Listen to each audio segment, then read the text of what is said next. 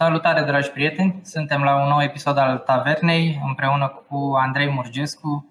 Salutare! Salut și mersi că ai acceptat invitația. Și eu mulțumesc pentru invitație. Um, Andrei este motion designer și editor, um, are o experiență de peste 15 ani, a lucrat la The Economist și a participat la două campanii electorale în Statele Unite.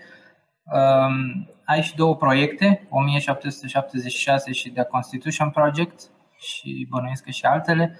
Poți să ne spui ceva despre cele două proiecte? Sigur. Deocamdată vorbim doar de cele două proiecte. Mai am și alte idei, dar sunt doar aceste două, două proiecte pe care le am în, în lucru acum. Primul, 1776, numit după anul în care coloniile americane și-au declarat independența de Anglia, își propune, sau îmi propun cu acest proiect, să odată să popularizez cultura și politica americane, care, din punctul meu de vedere, sunt cel puțin incorrect reprezentate, câteodată cu rea intenție, um, chiar și, și pentru europeni, dar chiar și pentru, pentru americani. Chiar în, în interiorul Statelor Unite există diferen, diferențe de, de concepții care sunt uh, și uh, concepții greșite care sunt, uh, să zic, ranforsate de, de uh, media mainstream. Și pe de altă parte, al doilea, al doilea scop al proiectului, al doilea obiectiv, este să privească politica și problemele românești din perspectiva americană. Uitându-ne la modelul american, ce le-a mers bine, ce le-a mers prost, ce putem să învățăm de la ei, cum putem să găsim o problemă uh, politică sau socială din România și să o privim din, din perspectiva americană și așa poate să găsim soluții mai bune decât soluțiile pe care le-am găsit în, uh, în, în ultimii 30 de ani. Da. Iar Constitution Project este cumva legat uh, de, de, um, de 1776, eu, în sensul în care scopul lui este să pună bazele, cel, bazele unei dezbateri naționale, sper eu la un moment dat, deși deocamdată practic este un one-man show, despre o reformă constituțională în România. Da. Iar în cadrul acestui proiect, îmi propun pe de-o parte, împreună cu alți oameni, să studiem alte constituții, în principal Constituția Americană, care din punctul meu de vedere e modelul ideal de Constituție, dar și alte Constituții, în așa fel încât să avem o bază de discuție pentru reforma Constituției României. Să vedem ce au făcut din nou. Ne uităm da. la ce au făcut alții mai bine decât noi da? și ce putem emula ca să evităm problemele de care ne-am, de care ne-am izbit în ultimii 30 de ani și nu numai. Uh-huh. Da, da, și aici uh, noi avem destul de multe de învățat, da. evident. Da. Și problema uh, reformării Constituției a mai fost discutată și a mai fost propusă da. fără neapărat vreun efect de mai mulți da. politicieni. Um, care crezi că ar fi primele două, trei lucruri pe care ar trebui noi să le schimbăm la Constituția României? Primele două, sunt foarte multe lucruri care trebuie schimbate. Multe, Cum menționa că e, Constituția României e, e un uh, obiect foarte ciudat. Pe de altă parte, pe de o parte sunt, uh, sunt câteva articole care, din punctul meu de vedere, aproape că sunt scrise în rea credință. Dar nu bag mâna în foc pentru că nu vreau să, să aduc niște acuze pe care nu le pot uh, și nici nu cred că voi putea vreodată să le, să le uh, probez. Dar în orice caz are niște defecte. Pe de altă parte are și câteva puncte în care să zicem că ar funcționa. Uh, problema majoră sunt două, de fapt, primele două lucruri pe care le-a schimba fără niciun fel de, de ezitare în, în Constituția României ar fi separația puterilor în stat și garantarea fără niciun fel de, de uh, echivoc a dreptului la liberă exprimare. Uh-huh. Și aici garantarea fără niciun echivoc asupra, uh, pentru mă rog, dreptul la liberă exprimare. Da. Unde ai văzut sau există și astăzi și a existat și în ultimii 30 de ani au existat multe exemple uh, prin care ți-ai dat seama că dreptul la liberă exprimare nu este garantat uh, 100%? Păi, uh, hai să ne uităm, uh, spre exemplu, la existența uh, Consiliului Național pentru combaterea discriminării, da? care, din punctul meu de vedere, e o instituție cel puțin inutilă, dacă nu dăunătoare și, tot din punctul meu de vedere, la limita Constituției. Da? Da. Pentru că, uh, spre exemplu, am vorbit recent despre chestia asta. Uh, uh, Ioan Bulai, care cred că este deputat din da, partea USR, a luat o amendă pentru o declarație care, din punctul meu de vedere, a fost hilară. Adică nu am înțeles exact care a fost sensul. Poate pur și simplu și-a dorit să, să, să apese niște butoane și să creeze o reacție publică și, într-adevăr, a creat-o. Dar nu mi se pare că reacția publică a fost favorabilă. Dar um, acea, um, acel comentariu lui uh, uh, Iulian Bolaia a fost uh, considerat, îmi cer scuze, că am spus Ioan inițial, dar, Iulian, Iulian, da, Iulian, da, da, da, îmi cer scuze și pentru și față dânsul că am încurcat numele. Deci inițial, sau amenda a fost dată pentru chipurile pentru că declarația lui ar fi jignit pe creștini. Da. Lucru care eu creștin fiind și văzând reacțiile altor creștini, foarte puțini s-au simțit, și, s-au simțit jigniți. Să, poate au fost un pic oripilați, poate, da, în orice caz nu jigniți. Adică nu, nu, de, de, declarația lui nu a produs niciun fel de, de, de, de, de pagubă, de pagubă sau, exact, sau prejudiciu. Da. Da, da, da. Uh, nici asupra imagini, nici asupra imagini, nu, nu, nu, nu. Exact, exact, exact. Adică și chiar dacă ar fi, chiar dacă ar fi produs, produs un prejudiciu, atunci ar fi trebuit să se meargă în justiție, da, da. da, unde să spună, nu știu, creștinii cu tare cu tare care s-au simțit jigniți să spună, uite, domne, sunt jignit, astea sunt probele, hai să judecăm. Nu să avem o, o, uh, o, da, o instituție extrajudiciară care dă arbitrar niște, niște amenzi. Um, evident, acum exemplu poate să poate părea um, uh, poate, să zic neimportant. Da, da, da. Dar e un precedent, pentru că odată ce, odată ce ai, ai uh, considerat că e acceptabil ca o instituție să dea o amendă pentru așa zisă discriminare, um, discriminarea respectivă devine absolut arbitrară. Devine un, uh, oricine poate spune că eu sunt, domne, mă simt discriminat pentru cutare motiv. Vreau ca cutare să fie amendat. Nu, nu e un, uh, nu, discriminarea nu este un criteriu obiectiv. Discriminarea da, depinde, da. este strict subiectivă.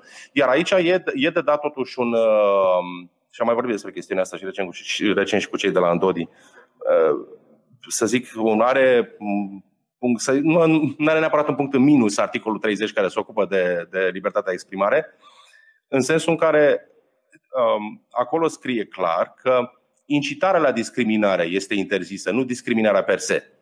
Da. da. Pentru că, repet, probabil că și autorii Constituției României și-au dat seama că nu ai cum să incriminezi într-o țară care se vrea cât de cât, cu, să zic, democratică sau liberală, să incriminezi discriminarea. Pentru da, da, adică, da, pentru motive evidente. Pentru motive evidente, pentru că, din nou, discriminarea este chestie subiectivă și atunci toată lumea s-ar da în judecată de da. dimineață până seara pentru tot felul de, de, de, de da, motive. Și, mă rog, până la urmă au mai fost exemple ale Consiliului Național pentru Combaterea da, Discriminării da. de uh, măsuri luate absolut arbitrar. Arbitrar, da. da. Și da. asta nu, eu l-am spus pe cel mai recent, dar în, din nou, este o instituție cel puțin inutil dacă nu dăunătoare. Da, da. Pentru că creează în, în mentalul colectiv noțiunea asta că oricine se simte jignit uh, și nu trebuie să probeze un prejudiciu, nu, pur și simplu se poate duce să se plângă.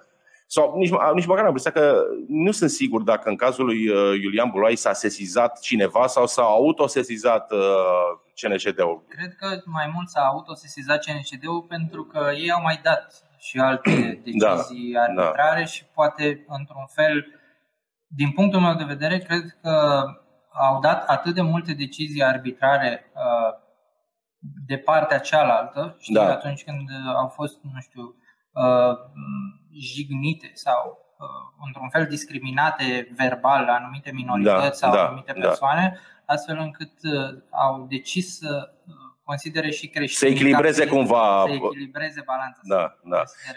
Asta spun că până la urmă se ajunge la un joc din ăsta în care trebuie să uh, uite, azi te, te satisfac pe tine, satisfac minoritatea cu tare, mâine satisfac minoritatea cealaltă tot așa, da. într-un cadru absolut arbitrar. Și problema e că se creează un precedent. Acum noi râdem când vorbim de lucrurile astea, dar după aceea uh, apar și situații cum a fost, cred că, cred că prin noiembrie, um, un, uh, dacă nu mă înșel, uh, un membru PNL destul de marcant, trebuie să-mi aduc aminte, oricum, uh, s-a pus problema cenzurării uh, celor care au opinii diferite față de opinia oficială vis-a-vis de gestionarea pandemiei, de pandemie, de vaccin.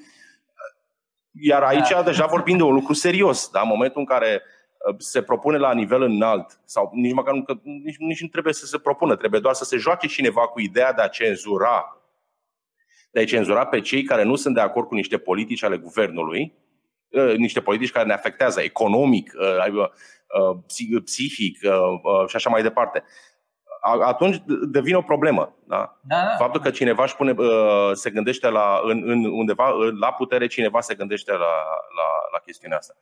Și de asta spun că e foarte important, iar dreptul la liberă exprimare este primul, primul drept care ne apără de despotism și de dictatură. Pentru că în momentul în care vezi că cineva de la putere începe să umble la dreptul la liberă exprimare, este primul semnal de alarmă da? că ceva nu e în regulă. Atunci știi, e, e cel mai. Să, știi cum e, că ai, nu știu, ai o grămadă de pericole. Sunt, ai, și ai întotdeauna acele semnale timpurii. Da? Că, că ceva se întâmplă și că ar trebui să fii un pic mai vigilent. Da? Uh, și atunci e foarte important să, să, avem, uh, să avem acest uh, da. drept la liberă exprimare. Da, pentru că și în Europa există o tendință, mai ales în țările vestice, să inclusiv să creezi niște legi ca să pedepsești din ce în ce mai mult discriminare. Da. Și asta devine din ce în ce mai arbitrar sau din ce în ce mai puțin obiectiv. Da.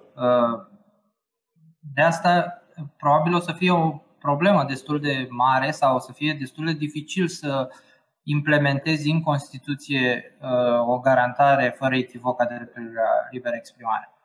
Uh, din punctul meu de vedere, adică cum vedem lucrurile acum în Uniunea Europeană și mai ales în da. unele țări vestice. Da. Uh, păi să nu ne bătăm cu apă rece. E clar că în momentul de față consensul politic în Uniunea Europeană este spre limitarea dreptului la liberă exprimare, da. inclusiv în Marea Britanie. Da? Um, adică e, din punctul meu de vedere, de unde, din perspectiva mea, este o acțiune concertată și intenționată de limitare a dreptului la liberă exprimare, pentru că în momentul în care controlezi exprimarea oamenilor, controlezi și narațiunea. Și știi clar, inclusiv uh, toate chestiunile astea legate de informarea din surse oficiale lasă oamenii să se informeze din ce surse vor da? și să decidă, să, să decidă ei care sursă este corectă sau să facă o, să zic, o medie între ele. Nu, nu, nu veni și mi impune mie um, sursele din care să mă, să mă informez. Pentru că cred că pentru noi care am trăit sau am prins măcar o perioadă a comunismului sau avem cât de cât experiența comunismului, știm foarte bine a ce sună informații-vă din surse oficiale. Da, da. Da? Uh, oricât de, să zic, uh, aseptic ar fi uh, prezentată opțiunea asta, e clar, intenția e clară de, de, de, de monopolizare a, a, a discursului și a căilor de comunicare. Da, asta e clar. Um, ok, și avem destul de multe de învățat și de la Constituția Americană și de la și din alte părți. Da. Să, să ne limităm la Constituția Americană.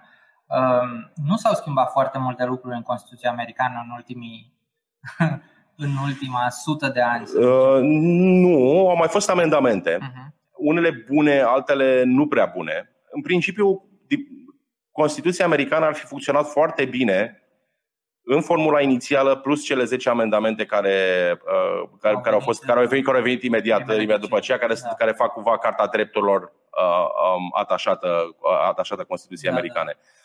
Da. Um, problema este că, într-adevăr, cadrul constituțional american a garantat stabilitate. Și lucrul ăsta se poate vedea, și nu numai asta, și clar viziunea părinților fondatori care au lucrat la, și autorilor Constituției care au lucrat la, la alcătuirea Constituției, se poate vedea în uh, faptul că America încă funcționează. Acum, din punctul meu de vedere, este, este, America este într-o mare criză.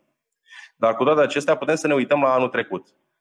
Și am, iar anul trecut, în care în Statele Unite am avut um, criza generată de, uh, în principal de, de, pandemie? de pandemie, nu atât de pandemie din punctul meu de vedere, cât de reacțiile, reacțiile inadecvate ale unora dintre state și ale parțiale ale guvernului federal la pandemie.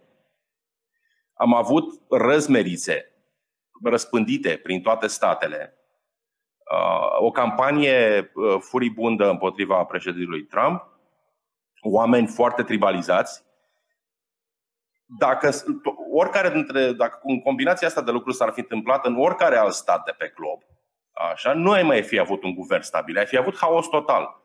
Deci, în ciuda, în ciuda uh, um, tuturor acestor lucruri, structura politică americană continuă să funcționeze. Este, din nou, este sever amenințată da. în ziua de astăzi, dar continuă să funcționeze. Oamenii uh, uh, se pot duce la job în continuare, uh, se pune problema că da, la un moment dat își vor reveni. Da? Iar asta, e, din punctul meu de vedere, e, e testamentul uh, da. inteligenței și clarviziunii părinților fondatori care au reușit să creeze suficiente mecanisme de siguranță în interiorul statului și în interiorul guvernului, în așa fel încât să prevină pe cât posibil uh, o cădere în haos sau în dictatură. Acum, e merită menționat pe de altă parte că oamenii, dacă își pun capul să strice ceva, indiferent de cât de bine a fost proiectat, îl vor strica. Nu, nu e, adică nu, nu, nici asta nu este o garanție, nici Constituția Americană nu este o garanție absolută, da? Că, că lucrurile vor fi. Um, și se vede, de fapt, da, din da. de, de, de, deteriorarea situației din Statele Unite, se vede lucrul acesta. Că nu.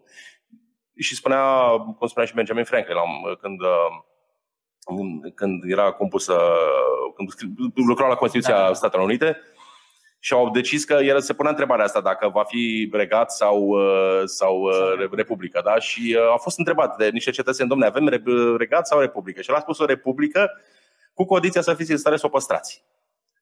Deci erau de nou și foarte conștienți de faptul că oamenii, dacă vor să strice o construcție, indiferent cât, cât de bună, o vor strica. Și trebuie să avem lucrul ăsta în minte și, și noi, în sensul în care, și cred că o să revenim de în, în discuție la, la, la chestiunea asta, în sensul în care nicio construcție făcută de oameni pe pământul ăsta, în lumea asta, nu este eternă, nu este. Uh, nu putem să facem o construcție ideală da. pe care după aia noi să ne ducem să ne vedem de treabă și să uh, stăm, aia funcționează singură. Nu. Asta presupune construcția politică stabilă și favorabilă libertății și prosperității până la urmă. Depinde de vigilența noastră permanentă, depinde de, de uh, capacitatea noastră de a ne înțelege mediul înconjurător, de a, de a avea reacții corespunzătoare și așa mai departe. Da. Um, am, am reținut lucrurile astea și acum aș vrea să vorbim și despre, pentru că ai spus că America a intrat într-o criză și da. uh, eu sunt de acord cu asta și mai ales pentru că a avut un președinte republican care a stat un mandat da. uh, pentru prima dată după George H.W. Da. Bush, da. Bush 41. Uh, și a venit un președinte democrat uh, care nu știm dacă va sta două mandate, da. Uh, dar ce, ce a rămas după Donald Trump? Ce a rămas uh, atât din punct de vedere al cadrului legislativ, și aici putem să vorbim și despre cadrul legislativ în sine, dar și despre anumite lucruri care, care vor influența asta pe termen lung, cum ar fi cei trei judecători din Curtea Supremă. Da.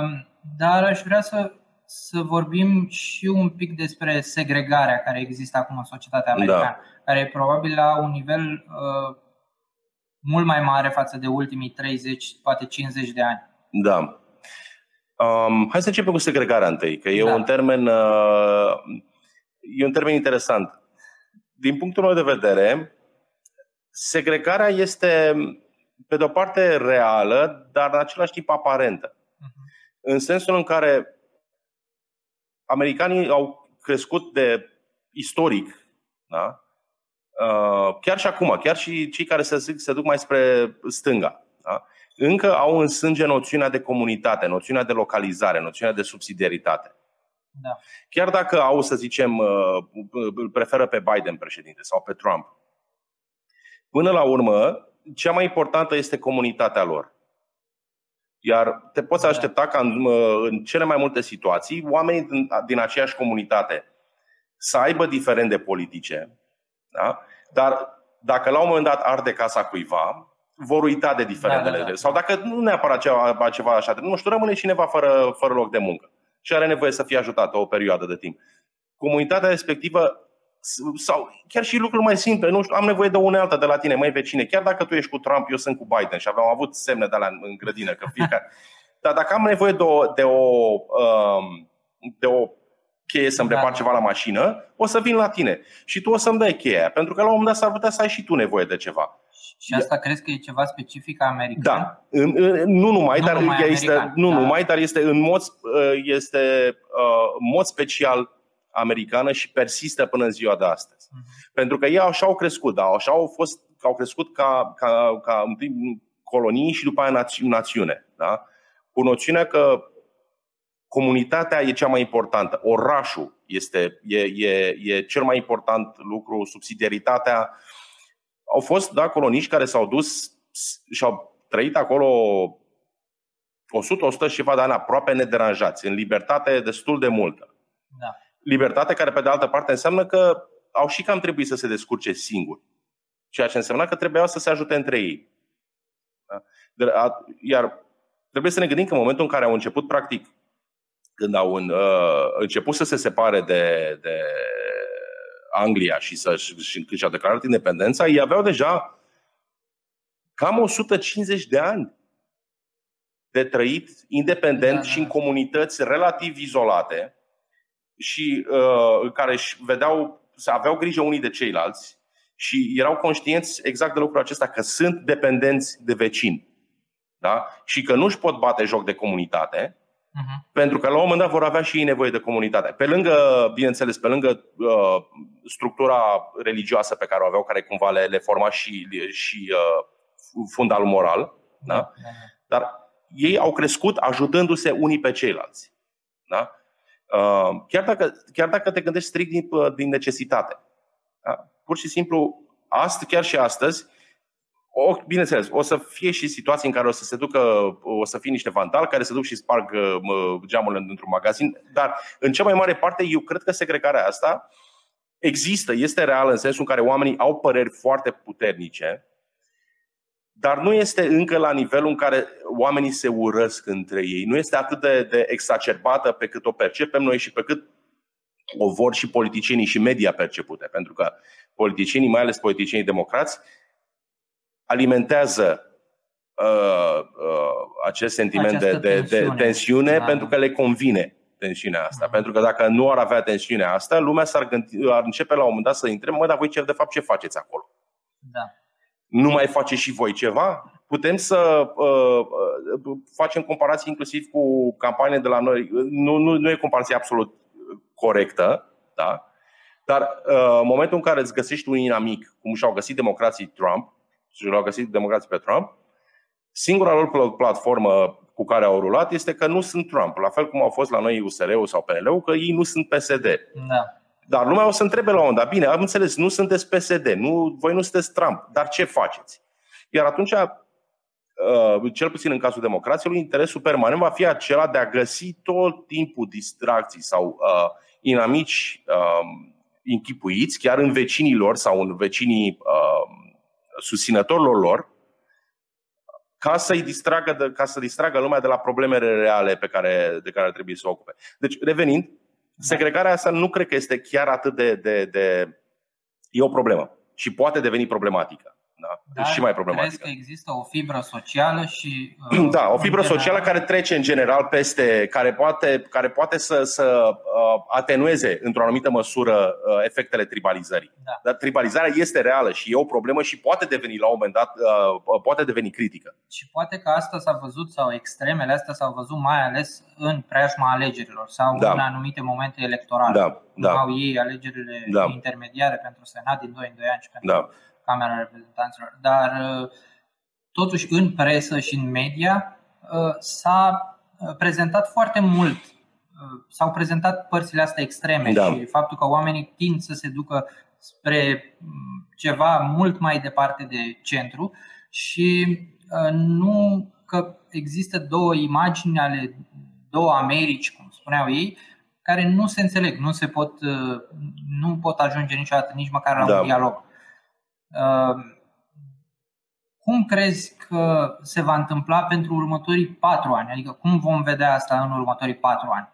Ehm, crezi că într-un fel nu vor mai fi prezentate aceste extreme în media sau ehm, există inclusiv problema că media aderă la o anumită parte a politicii? Și știm că mainstream media tinde să asculte mai mult de politicieni democrați sau da. centriști spre democrați?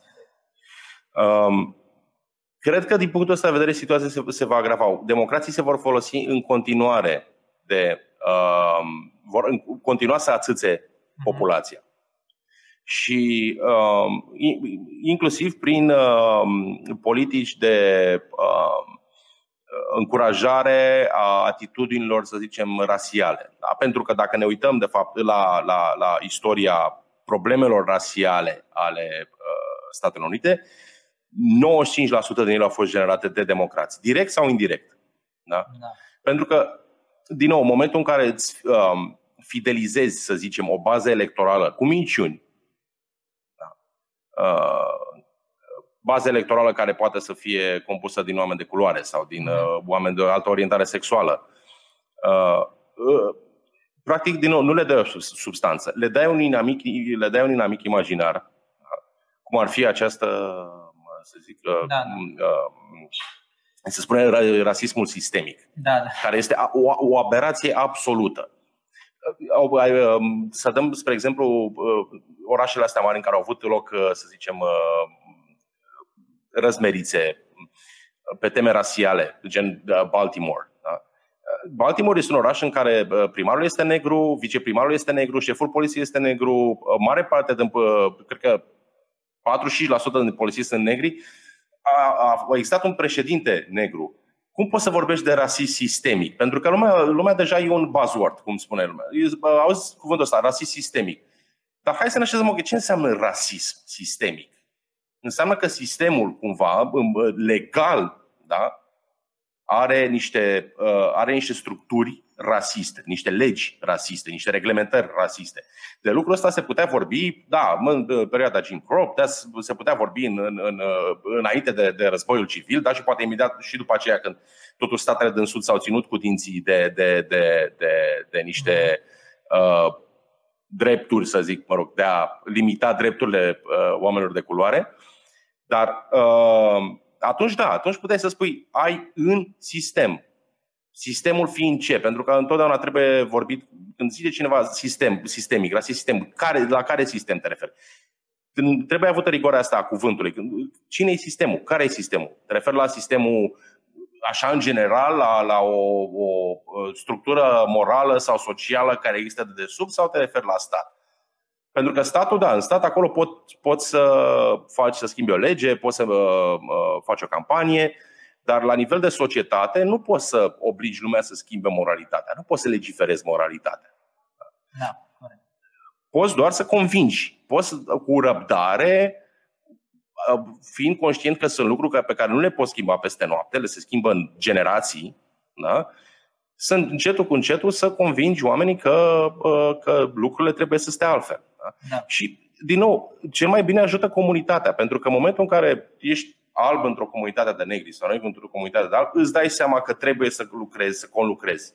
Și atâta timp cât îți vei face treaba bine și vei fi un om un bun care contribuie la comunitate, comunitatea în sine nu o să-ți facă probleme. Evident, s-ar putea să găsești unul, doi care au niște fixuri și care o să vor face probleme, dar comunitatea te va apăra în, în, în situația respectivă. Da. Până la urmă, rasismul sistemic uh, ajungem să îl vedem ca pe un inamic creat uh, într-un fel de guvern și de media. Da. Ca să ocupe spațiu de uh, discuție și să da. uh, îi țină engaged pe o parte dintre da. uh, oamenii care votează. Da. Da, da. Înghei și pe de altă parte și uh, în momentul în care guvernul îți aruncă lucruri de genul ăsta, exact, îți distrage atenția. Da? Și numai că distrage atenția, dar te obosește și psihic. Și nu te mai poți concentra pe lucrurile pe care trebuie să te, te concentrezi, respectiv, din păcate, a urmări ce face guvernul da. într-adevăr în, în, în culis. Cadrul legal din da. Statele da. Unite nu-ți permite să discriminezi în funcție de rasă, uh, mai ales pentru uh, spațiu politic atunci da. când ai un candidat uh, da. de o anumită rasă, poate să candideze. Nu e absolut nicio și nu, o, o anumită rasă, sex, orientare sexuală, da. nu, nu există niciun fel de, de, de limitare în, în, în sensul ăsta astăzi. Da. da. Și nu va fi, adică cel puțin Constituția Statelor Unite, nu permite să alegi o an, să faci astfel de discriminări uh, la un nivel al guvernului sau, nu știu, pentru, loc, pentru un candidat local. Candidații locali nu sunt uh, discriminați în funcție de asta. Poate să candideze absolut oricine. Mai ales legi, mai ales cadrul legal. Constituția Statelor Unite lasă foarte mult în, în, uh, în seama unor, în seama legilor inferioare. Uh-huh. Da? Um, evident că în Constituție spune, dacă ai, se reglementează niște um, o anumită egalitate a drepturilor naturale. Da. da, da. Și uh, lucrul acesta e indirect, nu, nu există, să zic, nu are, nu are neapărat o, uh, o consecință legală, dar are o consecință morală și socială. Există acolo uh, porțiunea din Declarația de Independență care spune că toți oamenii sunt creați egali. Da. Care, care este, de fapt, una, una dintre, să zic, semințele anti-sclavie. Pentru că odată ce ți-ai asumat, chiar dacă nu legal, chiar dacă e doar o declarație formală de separație față de, de, de o putere străină, da? Uh, în momentul ăla ai, ai pus deja premizele eliminării inegalităților uh, ceea ce privește drepturile naturale. Uh, în rest, Constituția americană e lucru pe care trebuie să le emuleze și Constituția română și orice altă Constituție serioasă.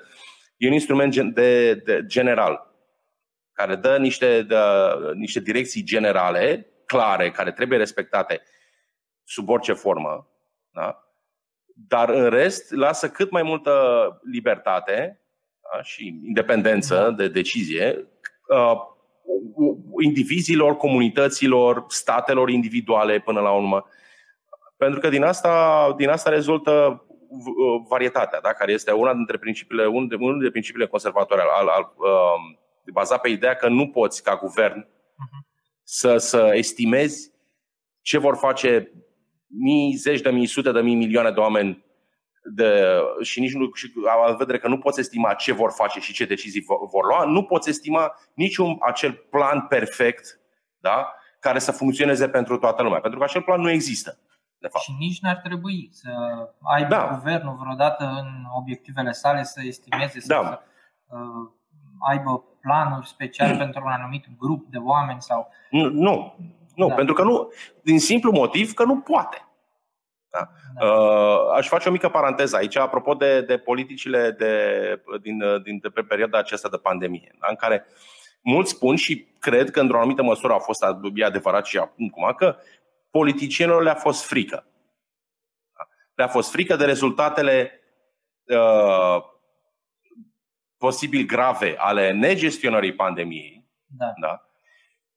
Și atunci au, practic, au supragestionat această pandemie pe lângă, pe lângă setea de putere, care cred că e o chestie pe care va trebui să revenim mai, mai încolo. Dar să zicem că au fost unii care au fost doar speriați. Dar lucrul acesta s-a întâmplat pentru că statele uh, asistențiale, mai ales cele europene, și-au arogat de foarte mult timp uh, această uh, și-au arogat de foarte mult timp și, și, și responsabilitatea, responsabilitatea sănătății da. oamenilor. Pe când nu ar fi trebuit să-și o asume. Asta nu este o treabă a guvernului. Unu, pentru că este imoral, doi, pentru că este imposibil. Lumea da. trebuie să înțeleagă că sunt situații, există situații uh, în lume care nu pot fi gestionate la nivel de, de, de, de țară, de guvern, poate chiar nici de individ. Trebuie să renunțăm cumva la ideea asta și cred că ne va fi mult mai bine că putem controla totul. Nu putem să controlăm totul. Și cu cât încercăm să controlăm mai mult, așa, cu atâta de fapt, în loc să avem varietate și să avem mai multe opțiuni, ne limităm câmpul de opțiuni, da? ne închidem uși și ajungem să, să trăim în, într-o mentalitate de asediați cu, cu, foarte, cu foarte puține opțiuni. E, e, e, o, e o atitudine absolut greșită. Guvernele, de la, de, de la bun început, nu ar fi trebuit să-și asume uh, uh, uh, da. această sarcină pentru că chiar dacă ar fi cei mai competenți oameni care există, nu ar putea, chiar și așa, nu ar putea să gestioneze situațiile astea. Sunt situații de criză pe care, care sunt cel mai bine gestionate la nivel individual sau la nivel de comunitate, unde guvernul poate, să zicem, ajuta să coordoneze. Dacă e nevoie ca mai multe comunități să se coordoneze între ele, atunci guvernul le poate ajuta să coordoneze. Da. Poate, să zicem, în, în, în perioade de restriște să, să elimine niște bariere, să mai taie niște taxe, să, să ușureze comunităților munca de, de, de a gestiona crize de genul acesta. Dar dacă se pune ca un Leviathan așa peste tot și încearcă să manipuleze totul, s-a terminat. Da? Nu se poate să facă lucrul ăsta și atunci normal că vor da greș la un moment dat. Da, și aici e o Uh, parte și de educația oamenilor, cred. Da. Pentru că sunt destul de mulți, uh, atât în Europa, în Uniunea Europeană, chiar și la noi în România, sunt destul de mulți care așteaptă de la stat să facă lucrurile astea. Da. Adică pleacă de la premisa că, ok, uh, a venit pandemia care e ceva ce nu pot să gestionez eu la nivel individual, așa că mă da. aștept să vină statul sau să vină un da. ministru care să gestioneze da. toată asta, să dea ordine în stânga, în dreapta și să ne spună ce spitale trebuie să închidem, ce spitale să deschidem, uh, cum să uh, da. unde să mergem, ce să purtăm și așa mai departe. Și oamenii sunt destul de mulți oameni, poate chiar majoritatea, cel puțin uh, în unele state din Europa, care sunt de acord cu asta și da. chiar ar vota oricând pentru un guvern care da. să gestioneze da. prin propriile puteri asta. Uh, și într-un fel să scape ei uh, personal de responsabilitate. Da. Da. Uh, ok, putem să dezvoltăm asta un pic mai târziu. Sigur, Aș vrea da. să trecem și uh, prin ce crezi tu că a rămas uh, de pe urma lui Donald Trump în privința da. numirilor în Curtea Supremă. Uh, au fost trei judecători, Neil Gorsuch, Brett Kavanaugh și Amy Coney Barrett, da.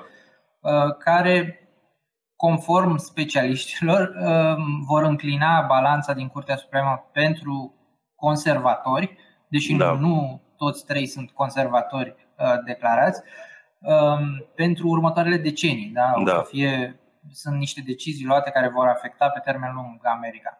Da. Cum vezi tu chestia asta sau care crezi că va fi efectul, cel puțin uh, pe, pentru următorii ani, pe da. termen scurt, să zicem? Să nu ne ducem chiar foarte departe. Rămâne de, vă, rămâne de văzut, în primul rând, um, cum spuneai și tu, care este atitudinea și fibra, fibra morală a celor trei judecători. Pentru da. că până acum, din punctul meu de vedere, nu au fost supuși încă unui test major. Da, da. Um, acum, există concepția asta falsă că acești trei judecători conservatori vor schimba lucrurile. Vor, vor, aici vorbim clar de o contradicție în termen. Fiind judecători conservatori, nu au ce lucruri să schimbe. În cel mai rău caz, tendința lor va fi de reașezare, resetare a, a, atunci când vor putea să facă lucrul acesta. A, a cadrului constituțional corect, așa cum a fost uh, uh, gândit de părinții fondatori. Da? Uh, iar aici trebuie, trebuie menționat foarte clar că o altă imagine greșită a fost cea a, a uh, judecătorilor activiști, judecătorilor Curții Supreme activiști. Da. Uh, lucrul acesta este fals. Odată, odată pentru că un, un judecător al Curții Supreme da, nu se poate sesiza de la sine. Nu poate să spună Uh, se vorbea despre exemplu despre Roe versus Wade. Dacă da, da, da. Uh, vor, uh, vor întoarce decizia care s-a dat când s-a dat și se va reveni la, la, la, o, la o stare, de fapt, pre-decizie respective. Da. Lucru fals, pentru că judecătorul respectiv nu se poate autosesiza ca să se apuce el să modifice o decizie de la sine putere. Pe lângă faptul că toți trei și-au declarat uh, fidelitatea față de noțiunea de precedent. Da? Care e foarte importantă în, da. în justiția Statelor Unite. Uh, asta e unul. Da? Deci, în primul rând, ca ei să se pronunțe într-un caz sau să se pronunțe pe un. Uh, trebuie să aibă un caz care să aducă, readucă înapoi uh, discuția într-un, într-un cadru similar al celui de la Roe versus Wade. Da? Iar după aceea, în baza cazului respectiv, să facă un nou precedent dacă, dacă, dacă situația o impune. Deci, în orice caz, nu se pune problema de, de judecători activiști. Judecătoarea activistă a fost, în schimb, Ruth Bader Ginsburg. Ruth Bader Ginsburg da? Ea a fost, adică înainte să fie judecătoare, ea era activistă. A avut un background activist. De, da. Dar revenind, um, cei trei sunt, de, de, în esență, cel puțin așa cum se declară, sunt constituționaliști, sunt originaliști. Ei nu sunt, sunt, nu sunt niște revoluționari, vor, dacă vrei, sunt niște contrarevoluționari. Vor încerca să. Dacă, asta spun că e greu de spus că vor face ceva activ. Dar puși în fața unor decizii, da, pe, pe, pe anumite cazuri, întotdeauna vor lua decizii care, care să fie în acord cu sensul original al Constituției. Da? Nu cu acea, uh, în ghilimele, Constituție vie uh, pe, pe care o tot uh, popularizează democrații. Da? Da, da, da. Adică, practic, esența Constituției asta este că odată ce ai scris o Constituție, rămâne fixă. Pentru că dacă poate oricine să o schimbe la orice oră din zi și din noapte, nu ai nevoie de ea. Atunci ai o, un sistem de legi sau o Constituție, cum e să zic cea engleză, în care vine Parlamentul și schimbă de fiecare dată legile cum îi place, dar nu mai, ca, nu mai, nu mai ai uh, garantul acela unei, al, al unei legi superioare, pentru că sur, uh, scopul Constituției este acesta, să fie de legea superioară, căreia toate legile trebuie să îi se supună. Motiv pentru care sunt situații în, uh, și în Constituția României și în alte Constituții, da? în care ele însule, Constituțiile se autosabotează, pentru că spun cu tare și cu tare lucru este așa, dar în condițiile legii, în paranteză, evident inferioare.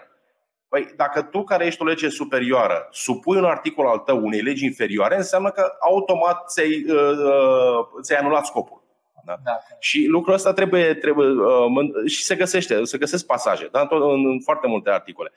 Uh, cu tare drept sau cu tare lucru este garantat, dar și atunci te duci la legea inferioară. Și în sensul ăsta n-ai făcut nimic. Revenind la cei trei, la cei trei judecători.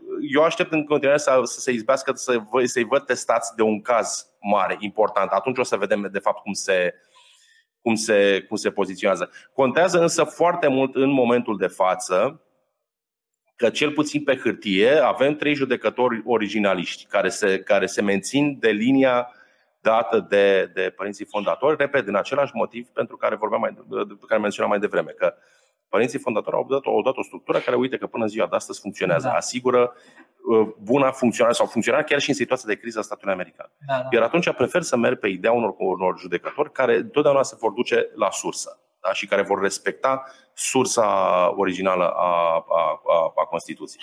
Da, și aici sunt, multe, sunt foarte multe diferențe uh, între modul uh, de operare a Curții Supreme din Statele Unite și ceea ce vedem în Europa, da. inclusiv Marea Britanie, așa cum ai da. și menționat.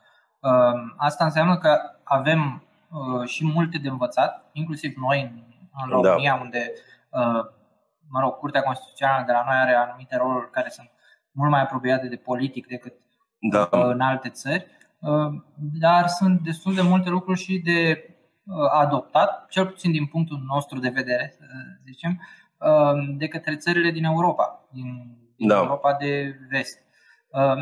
Cum vezi tu diferența asta de cad, nu neapărat de cadru legal, dar uh, cât și de viziune asupra uh, modului în care îți formezi Constituția și uh, faci o diferență între uh, puterea indivizilor și puterea statului um, între Europa și, și America? Um, da, e foarte bună întrebarea pentru că ne duce de fapt la fundament, de, diferența fundamentală dintre, dintre cele două continente, sau, uh, dintre Statele Unite și conglomeratul de țări care este, care este Uniunea Europeană. Și aici e de menționat că multe țări, inclusiv din Uniunea Europeană, sunt mult mai tinere decât Statele Unite. Da. Adică sunt uh, da. state care nu existau în 1776 da. și există acum și sunt da. și membre ale Uniunii Europene. Da, da, bineînțeles. Uh, ceea ce duce cumva și la. Uh, eu, apropo de percepția cât, cât uneori sau chiar deseori greșită a românilor și a europenilor și chiar a unor americani, da? Despre uh, America. Când se spune, domnule, America nu are istorie. Mie, nu știu cum să spun, în momentul în care primele colonii americane s-au fondat pe la 1920, 1000, scuze, 1620 și ceva, da. vorbim de aproape 400 de ani de istorie, da? deci nu e chiar așa. Și sunt multe țări care, din Europa, care, cum spuneai și tu, n-au așa vechime. Bineînțeles că dacă te duci la Franța sau la Anglia sau la țările nordice sau la Polonia, bineînțeles că au o istorie mult mai lungă și și e explicabil de ce au o istorie mult mai lungă. Lucru care, uh, și o să fac o foarte scurtă paranteză aici, da. nu e neapărat un lucru rău, pentru că americanii sau coloniștii englezi inițial, mergând în Statele Unite, au apucat cumva să restarteze istoria. Să învețe din greșeli, parțial, cel puțin, da, da. au făcut și mult, foarte multe greșeli, să învețe din greșelile care s-au făcut în Europa și să nu le mai facă acolo. Deci a fost efectiv o, o, o reîncepere, o renaștere a, a, a istoriei. Și da, da. Uh, lucrul, lucrul acesta se simte. Adică uh, au văzut ce nu merge în Europa exact, exact, și exact. s-au folosit de experiența da. de sute de ani da. ca să înceapă da, lucrurile. Da, da, da. Deci e și, un, e și un avantaj, e și un avantaj, e un avantaj foarte mare să ai șansa de a reîncepe, de a restabili o societate undeva pe, pe, pe, de la zero, practic, da?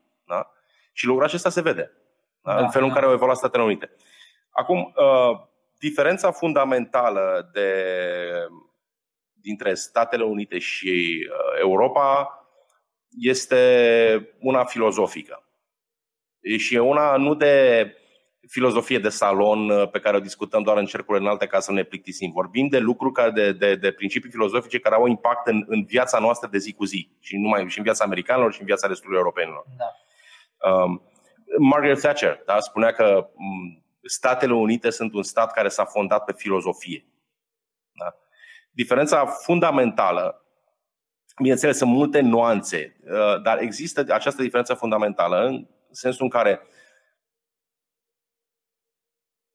Statele Unite funcționează de la individ în sus. Individul este cea mai mică unitate de măsură. Constituția americană da, uh, e gândită da, ca să-i ajute pe oameni să se guverneze și să, convi- să convie- conviețuiască. Da? Este un instrument de da, guvernare. Da. Și instrumente de guvernare, oamenii s-au gândit de mii de ani încearcă să se guverneze. Nu e, o, nu, nu e nimic nou. Doar că în Statele Unite s-a creat contextul istoric, să mai vorbim despre chestia asta, s-a creat contextul istoric favorabil da? coagolării unor, unor uh, concluzii filozofice și practice care au dus la, la stabilirea sistemului politic american. Pe de altă parte, în Europa avem o continuitate istorică care chiar dacă are și ea în, în, în, în uh, America a luat, cum spuneam, a preluat din... câteva filoane, mai ales din, din, din, din, din um, Anglia, dar și din alte părți, da? Uh, dar, pe, uh, în general, Europa a devenit foarte uh, orientată că, către uh, modelul invers, în care statul este deasupra individului, în care statul determină care sunt drepturile individului. În filozofia americană, în, sau cel puțin în spiritul american, da, există noțiunea asta că sunt niște drepturi care vin de la divinitate, care sunt ale mele, nu sunt ale guvernului. Nu, nu le primesc da, de la da, da. guvern, da. eu le am, da? permit guvernului în anumite limite să mi le restrângă ca să pot să conviețuiesc cu vecinul. Dar pot oricând să spun nu mai sunt de acord cu schema asta. Um, iar aici putem să, ca să avem un repere clare în termen de, să zic, filozofi, avem doi filozofi care sunt cei mai, uh, să zic, uh, evidenți. Da?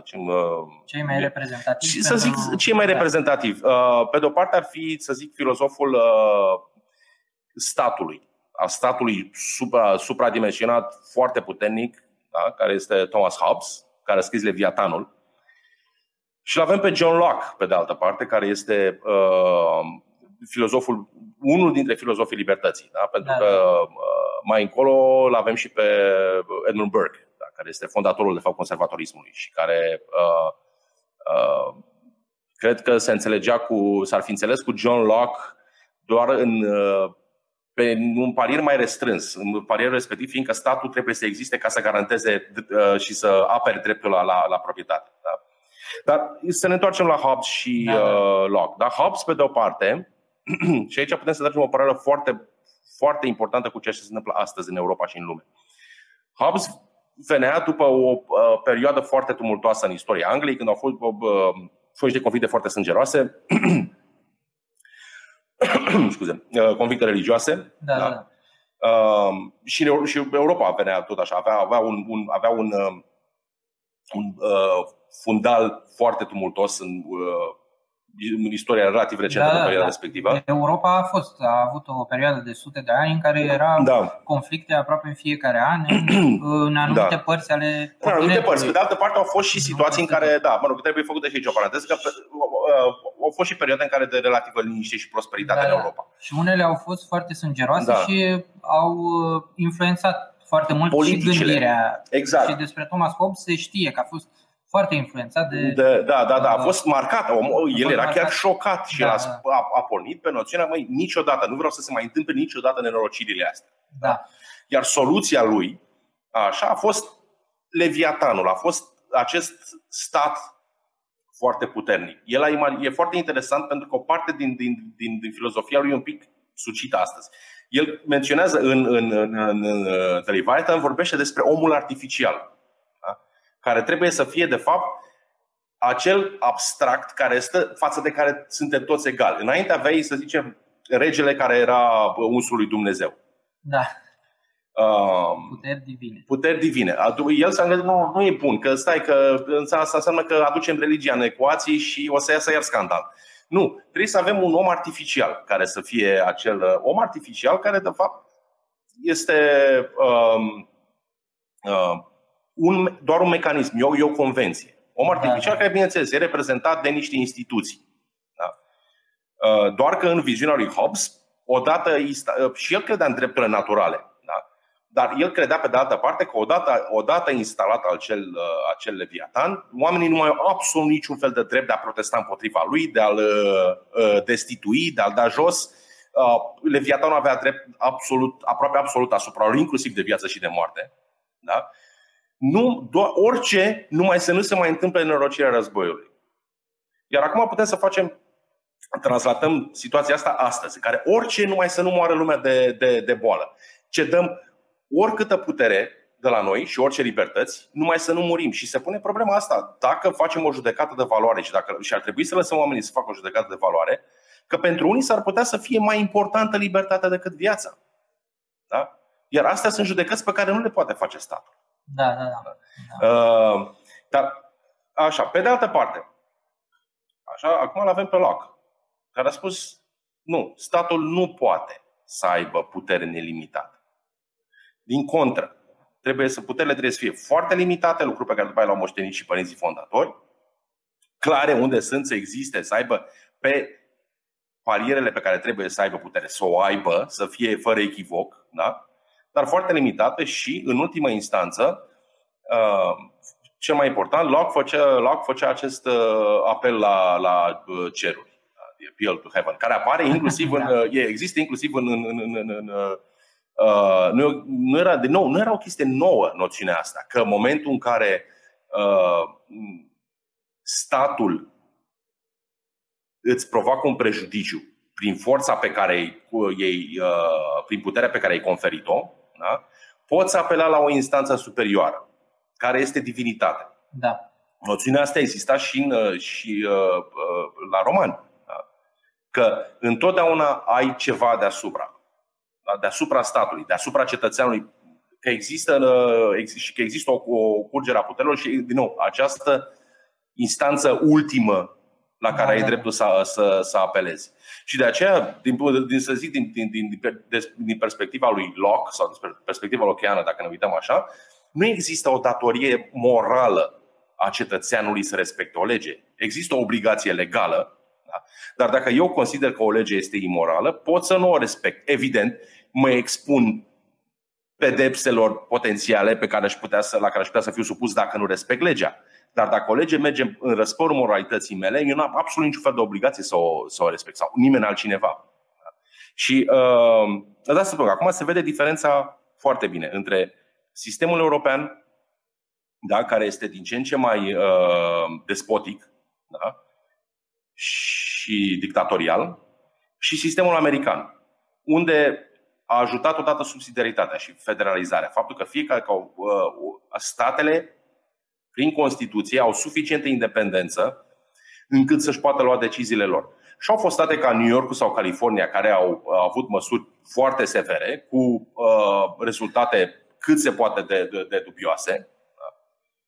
Și avem state ca Texasul sau California sau, uh, sau Dakota sau uh, cred că și Missouri, dar și mai sunt și altele, care nu au avut măsuri mult mai uh, blânde da? și care au deschis economia mult mai devreme. Pentru că și-au dat seama că pe lângă moarte sau pe lângă boala, pe lângă moartea de boală, mai există moarte da. din multe alte uh, și aici surse. a fost și diferența dintre guvernatori. Că menționai Texas, da. Uh, nu California. California a fost cu măsuri de foarte, restricții foarte, restricții foarte severe. Da, da. da. Uh, a fost și diferența între guvernatori republicani și democrați și da. inclusiv da. primari.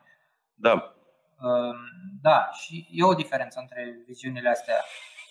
Dar, într-un fel, vedem că și în America există o anumită parte a politicienilor și a, inclusiv a populației care aderă la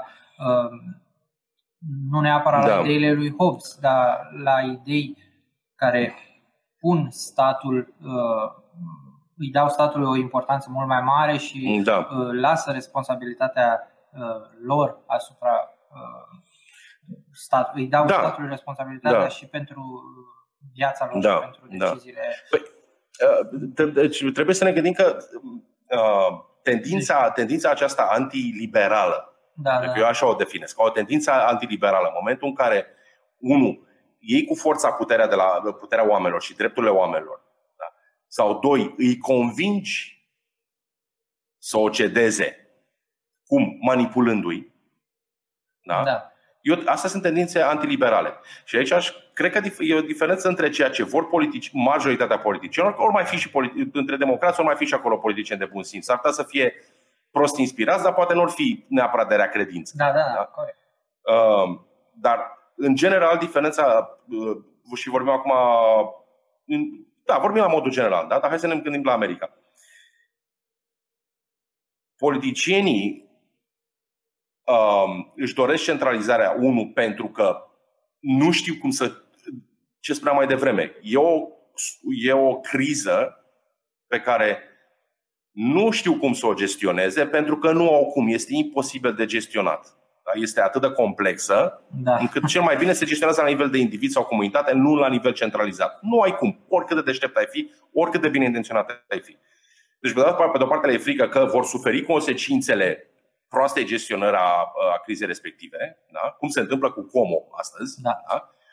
Pe de altă parte, le au setea de putere. Și atunci ce faci? Sperii oamenii, te uiți exact la modelul lui, te uiți exact la modelul lui Hobbes. E evident că mulți dintre ei s-ar putea să nici, nici, nici să fi citit vreodată pe Hobbes. Dar au învățat instinctual că dacă sperii oamenii, oamenii îți vor ceda puterea. Da. Iar aici se fac vinovați de Uh, dacă nu dezinformare, deși cred că și de dezinformare, cel puțin de manipularea grosolană a, a felului în care au fost livrate informații, lucru care s-a văzut și la noi. Pentru că în momentul în care vorbești zi de zi de câți oameni au mai murit, uh, pui uh, cifre mari pe ecran să vadă toată lumea, pui, dai filmări din, de pe nu știu unde, cu oameni care mor, bineînțeles că lumea se sperie. Iar asta trece peste nivelul de, de strict de a informa populația. Da. Nu, nu, se mai, nu mai vorbești despre informarea populației, vorbești despre uh, înfricoșarea populației. Era, mare parte din oameni în momentul ăsta să spună da, ia tu puterea, numai să nu mor. Lucru care în, și în America, și în Europa, și în America a fost ranforsat și prin educație. Și prin educație și prin tradiție politică, pentru că uh, tendințele despotice de astăzi ale, a, a, ale democraților în principiu nu sunt un lucru nou. Tendințele astea au început de pe cel puțin de pe vremea lui, lui, lui Woodrow Wilson și au fost cel mai bine uh, evidențiate de, și cred că nu pot să vorbesc de prea mult despre de uh, Roosevelt, da? da? care a încercat să, să, să, uh, să acapareze toate puterile statului. Și pentru o bună uh, parte din, din, din timp și-a uh, uh, practic a, aproape că a acaparat puterea legislativă, sau în orice caz și-a, și-a subscris-o. Era a lui. Da, da, da. A, și-a, uh, uh, Iar uh, aici a încercat și inclusiv să, să, să preia și puterea uh, asupra, a treia putere în stat, puterea judecătorească, încercând să modifice numărul, numărul de, de judecători ai Curții Supreme din, din, din Statele Unite. De, uh, vorbim de o campanie susținută da, de, uh, a zice, 100-150 de ani și în, și în Europa și în America, de eliminarea mentalității individuale de tip Locke sau Burke da? și de încurajarea mentalității uh, asediate și centralizate de tip Hobbes. Nu e, nu e un lucru care uh, deci a fost încurajată uh, și o veți predată în școli, în universități. Da, da. Uh, deci, în, într-o bună măsură, este, o, este, este o, o, un, un proces intenționat da? de, de, uh, de manipulare a populației și de creștere a populației, da? în așa fel încât populația să fie mult mai favorabilă și receptivă față de un stat centralizat, da? decât față de, de responsabilitatea individuală acolo. Uite, o chestie uh, interesantă pentru că tu ai zis de stat și așa. Uh, dacă toate măsurile astea care duc la să fie populația mai speriată și așa, uh, fac într-un fel să uh, nu mai existe fibra asta a comunităților. Da. Știi? Fibra comunității există în sensul în care uh, e cumva în ADN-ul oamenilor. Ea, ea poate fi uh, diminuată, atenuată, suprimată într-o anumită măsură, dar uh-huh. presupunând că există cadru, un cadru politic și social favorabil, fibra individualistă își revine da? Uh-huh. și, și, no, și noțiunea de, de comunitate. Ideea este că, în principal, politicienii actuali, mare parte dintre ei, nu-și doresc revenirea da. acestei fibre, pentru că revenirea acestei fibre ar însemna automat că oamenii își vor da seama că, în cele mai multe cazuri, se, des, se descurcă fără politicieni. Da? Că nu au nevoie de politicieni să le pună accize, nu au nevoie de politicieni să le mărească taxele, nu au nevoie de politicieni să facă lucruri pe care le pot face ei mai bine în funcție de nevoile individuale și locale, uh-huh. mai ales. Da? Pentru că sunt, sunt, chestiuni, sunt chestiuni care pentru o anumită comunitate sunt importante, pentru o altă comunitate sunt mai puțin importante. Da? Da. Uh, să zicem turismul. Da? Uh, pentru București s-ar putea să nu fie atât de important, pentru că Bucureștiul mai are și alte surse, surse de, uh, de venit. Da? Uh-huh. Uh, pentru Constanța sau pentru Mangalia, e, e la fel de important. Și atunci, dacă încerci să, să stabilești o politică uniformă, din punct de vedere al turismului, spre exemplu, nu o să funcționeze. Pentru că fiecare comunitate va avea nevoile ei personalizate. Da. Da. Dar crezi că în funcție de educație și uh, pentru că menționai mai devreme că oamenii sunt și educați într-un anumit fel să cedeze din responsabilitățile proprii către un stat. Da. Um, asta se vede, cel puțin în ultimele decenii, că unele comunități pur și simplu vor să aplice uh, la ele, nu știu, uh, vorbim despre uh, o comunitate de locuitori în blocuri noi, în orașe mari din Europa. Da. Vor să aplice mai mult responsabilitatea asta statului, să ai niște oameni aleși sau primarul care să vină și primăria locală să vină și să uh, ia decizii cu privire la, uh, nu știu, arhitectura da. uh, caselor sau blocurilor, cu privire la reciclare, cu privire la uh, transport și așa da. mai departe. Există o tendință din da, asta da. prin care oamenii, chiar și tineri, sau poate mai mult tineri decât da. Uh, cei uh, mai în vârstă care au mai multă experiență, tind să renunțe la responsabilitățile lor proprii și acceptă să vină un reprezentant local, o autoritate care să ia toate deciziile astea și să da. organizeze toate lucrurile da. astea. Da. Asta afectează cumva uh, fibra asta socială și uh, faptul că oamenii se bazau până acum ceva timp mai mult pe comunitate și nu erau despărțiți de uh, politică sau da. de anumite lucruri, nu știu, da. de religie sau de politică și tind să aibă o comunitate mai uh, protejată da. de stat și de autorități.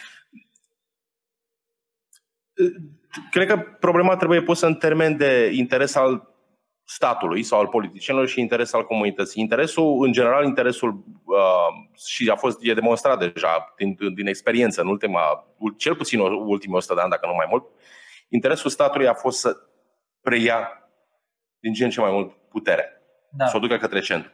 Lucrul acesta s-a văzut inclusiv în educația oamenilor, s-a regăsit acolo. Da?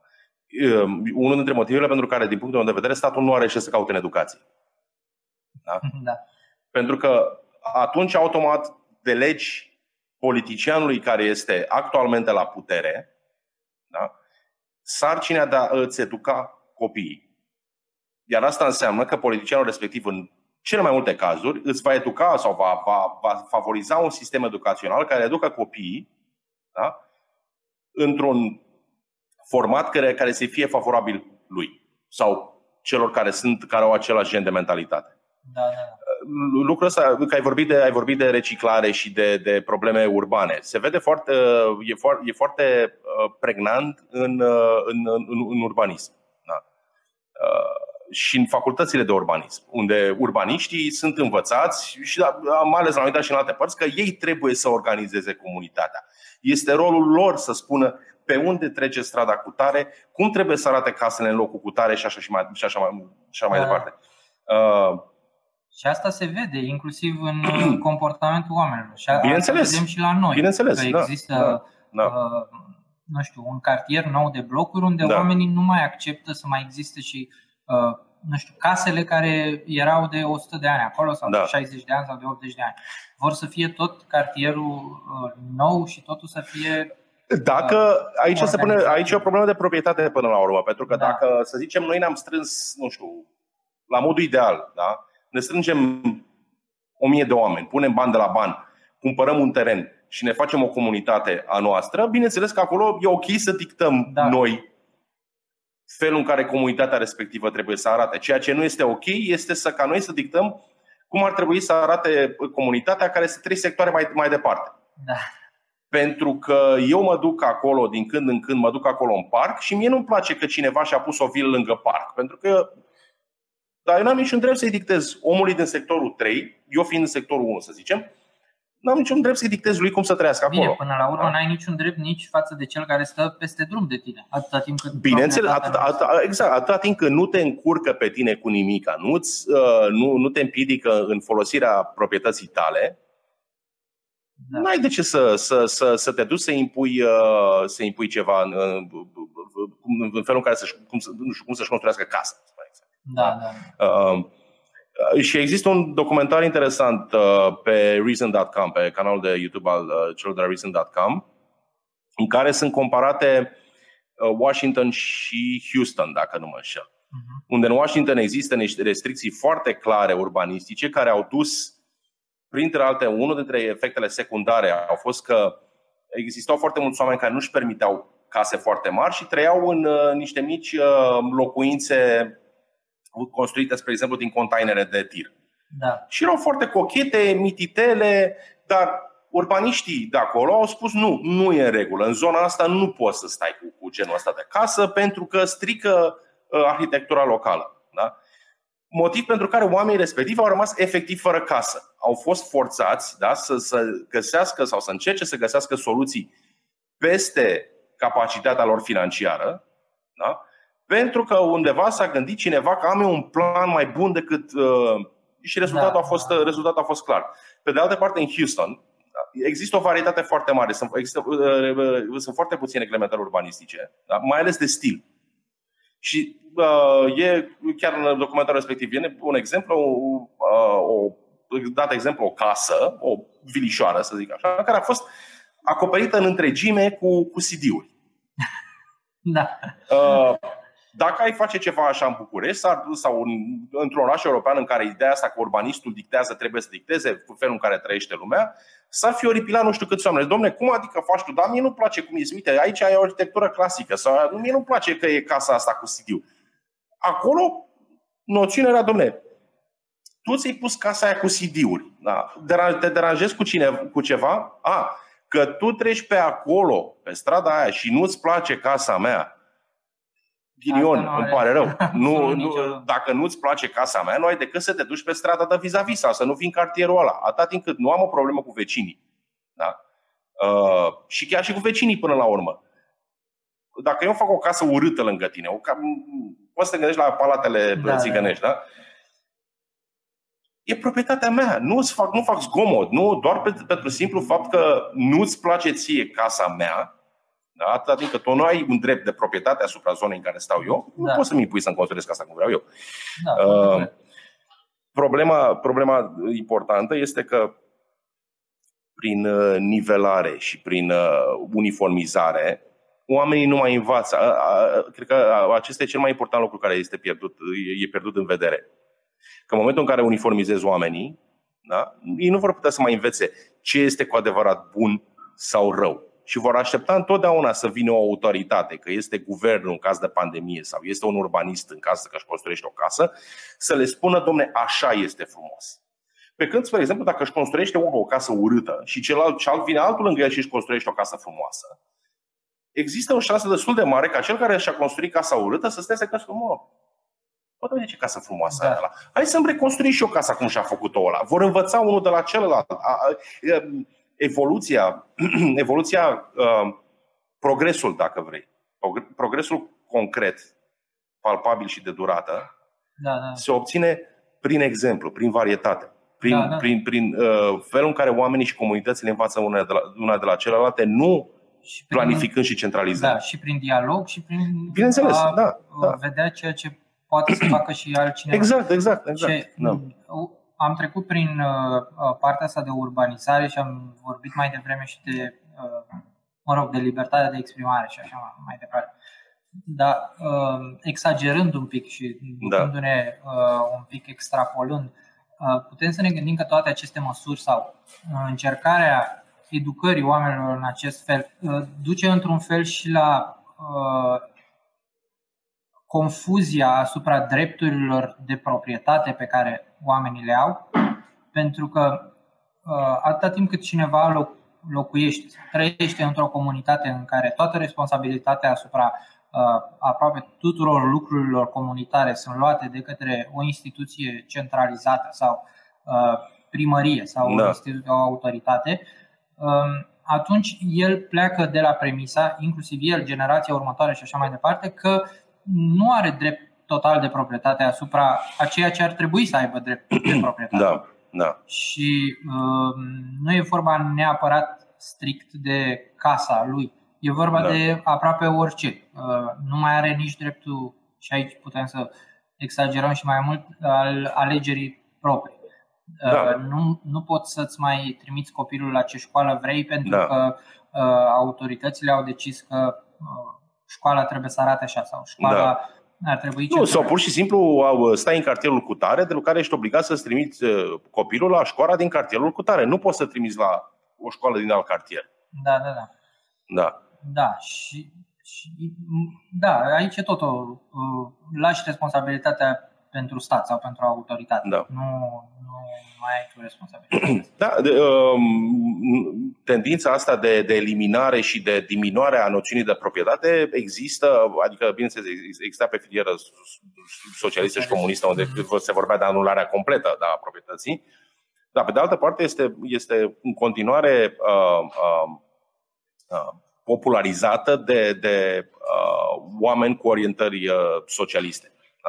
Da. Uh, recent a reapărut un articol care uh, cred că a fost, uh, dacă nu publicat sub egida celor de la World Economic Forum, cel puțin republicat de ei uh-huh. sau retransmis de ei într-o formă în care uh, cred că era scris în Washington, în uh, Washington Post, sau nu mai știu, sau New York Times, da. nu are importanță.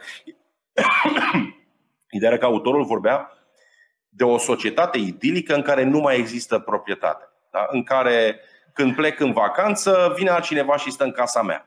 Uh, nu am mașină, nu am, uh, sunt numai mașini uh, care se conduc singure și sunt um, carpooling. carpooling și carpooling în sine nu este o idee rea. Da? Să, să ne înțelegem, nu e o idee rea, mai ales într-o situație de, de, de, de, de, de genul ăsta, cum e Bucureștiul, spre exemplu, da, care da. e supraaglomerat, ar fi eu o găsesc o, o, o, o, o idee, idee favorabilă, bună. e foarte bună idee, atâta timp cât este voluntară. Da, și da. cât se respectă dreptul de proprietate. Bineînțeles, bineînțeles. Atâta timp cât te gândești la o societate în care uh, există niște mașini care nu sunt ale nimănui. Sunt ale statului și... și... Sunt ale statului, da, și poți să, da. le, poți să le folosească oricine. Da. Da, asta nu mai respectă niciun fel da. de drept. Da, da. Plus că uh, noțiunea de libertate este, este inseparabilă de noțiunea de proprietate. Da. Pentru că dacă nu ai proprietate, până la urmă se ajunge, uh, fără niciun fel de exagerare, se ajunge la pierderea proprietății propriului tău corp. Scuză-mi uh, după da, da, da. da? Înseamnă că nu mai ești nici, la un moment dat, nu, nu vei mai fi stăpân nici pe propriul tău corp, nici pe propriile tale idei. Va trebui, dacă statul îți dă mașină, casă uh, și așa mai departe, păi înseamnă că va trebui să prestezi muncă pentru stat. Lucru care nu e chestiune de science fiction. S-a întâmplat. Da? da? Eu nu vorbim de ceva, uh, uh, să zicem utopic, așa, uto- da. sau distopic sau nu, există. Lucrul da, ăsta da, da. există, s-a întâmplat, avem experiența primară a lucrurilor, lucrurile acestea. Și atunci, uh, când aud, uh, inclusiv, uh, să zic, politicieni români care vorbesc despre renunțarea la proprietate, mie mi se face pe rămăciucă. Da? Pentru că e, e, e, e o idee aberantă care a fost testată, a rezultat în sute de milioane, în cel puțin 100 ceva de milioane de oameni morți. Despre ce vorbim aici? De ce revenim la aceeași prostie, în mod, mod repetat? Da, da, da. da. da. Um, ce, mă rog, putem să extrapolăm aici și să mergem mai departe da. și la uh, libertatea de exprimare, la da. uh, libertatea de a avea propriul corp și de a da. uh, decide ce vrei să faci. Um, sunt destul de multe tendințe din astea, mai ales în uh, partea urbană și chiar și între tineri educați să renunțe la anumite responsabilități uh, sau să renunțe la anumite libertăți ale lor uh, în favoarea statului. Și oarecum pentru Europa nici, uh, poate nici cadrul legal, nici modul în care sunt construite instituțiile europene. Sau cadrul politic, da, în general, cadrul politic, politic în exact. general, da. Uh, mai ales că vorbim despre, inclusiv la nivel de stat, vorbim despre o uh, renunțare la responsabilitate politică în favoarea unei construcții suprastatale da, europene. Da, și aici da. putem să vorbim și despre Europa Federală, da. care ar trebui nu numai să preia din uh, puterea politică a statului și din uh, și deja preia. Și deja, deja, preia, deja preia foarte mult, da. Da, și din obligațiile pe care noi le dăm politicienilor pe care îi alegem, uh, într-un fel doresc să se să extindă și mai mult asta uh, către, nu știu, poate o societate fără uh, granițe și așa mai da. departe. Cum, cum vezi tu uh, construcția asta și uh, tendința asta spre o Europa federală, da. uh, în care uh, deciziile nu mai sunt la nivel de stat, dar deciziile sunt la nivel uh, european, da. din ce în ce mai mult și uh, politicienii locali aleși de uh, statele din Uniune uh, au din ce în ce mai puțină putere și poate că și din ce în ce mai puțină responsabilitate. Da. Uh, aici cred că trebuie să vorbim un pic despre uh, așa zisele Statele Unite ale Europei, care din punctul da. meu de vedere sunt o mai muțăreală a, a, a Statelor, Statelor Unite americane. Da. da. Uh, inițial e posibil ca uh, de la părinții fondatori, pun în ghilimele pentru că de nou nu pot să nu, nu prea pot să, să, să uh, trag o mi se, mi se pare necinstită Uh, sau nemeritată paralela între uh, părinții fondatori ai uh, Uniunii Europene și părinții fondatori ai, ai, ai Statelor Unite. Da? Dar să zicem, să le zicem părinți fondatori de dragul discuției ca să nu ne încurcăm. E posibil să fost bine intenționat și mulți dintre ei erau creștini democrați, erau bune intenții, bune principii, dar fundamentat greșit, pentru că în vreme ce Uniunea Europeană a pornit pe ideea că sau, mă rog, are cumva în sine ideea că ne federalizăm, ne unim toți.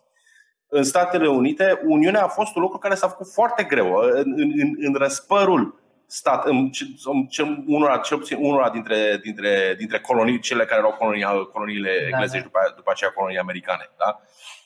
Ei nu, mai, unii dintre ei nu voiau să facă parte dintr-o Uniune. Unii dintre ei chiar voiau erau inițial vreau să rămână în englez, să rămână supuși ai coroanei, doar să revină și să-și recapete niște drepturi de cetățeni englezi. Da. Da? Acolo s-a, Uniunea, Uniunea Americană s-a făcut un mare efort de, de, de convingere al statelor individuale să, să um, se așeze la o masă și să formeze o Uniune. Iar Uniunea respectivă a fost foarte mult timp în pericol, lucru care s-a văzut la războiul de secesiune. Da?